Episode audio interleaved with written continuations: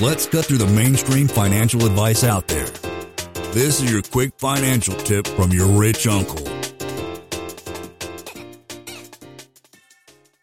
Where does your payments go? Every year there's a premium payment. There's two main places that your your money goes. One is to the base premium. So that's basically to cover the cost of the insurance. That base premium is specifically what we want to drive down as low as possible because that is a pure expense to you as a client. That paid up additions, that's really a cash dump. Very little fees on that. You almost see one for one cash value increase on any paid up additions that you contribute. There's different premium splits. Some, people may hear 50 50, uh, 30 70, 1090 traditional whole life. Normally you may have seen in the past that's really a 100% base premium. That's why it takes 15 to 16 years maybe for you to break even on your cash value for the amount of premiums you paid.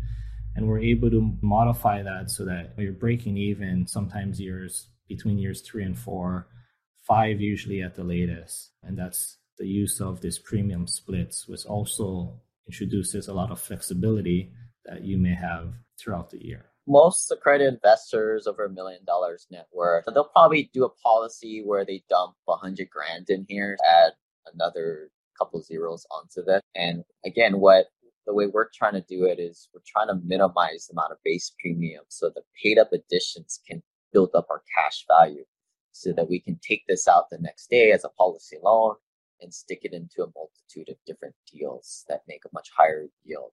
And sort of the industry secret of life insurance is if you're a sales and you're just worried about your commissions, you try and trick your clients into getting as much base premium, the more life insurance. But that's the complete opposite that what we're trying to do here with simple passive cash flow banking. Not that we're we want to maximize the paid up additions, typically going much better than a 50 50 premium split. Uh, that's less insurance premiums and fees for us, but it's better for the client at the end of the day. So they can keep most of that cash value. But that's typically what's wrong with most normal whole life insurance. And I think this is why Dave Ramsey, all these online gurus demonize this stuff. And I, I would too, if you're doing like a 50 50 premium split and a lot of this is going to your base premium. This is where most of the commissions are being calculated.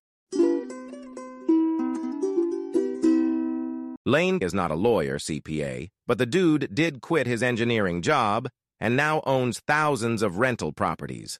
Learn more about the secrets of the wealthy. Join our community at thewealthelevator.com slash club. And if you're looking for a longer form podcast, also subscribe to the Wealth Elevator podcast.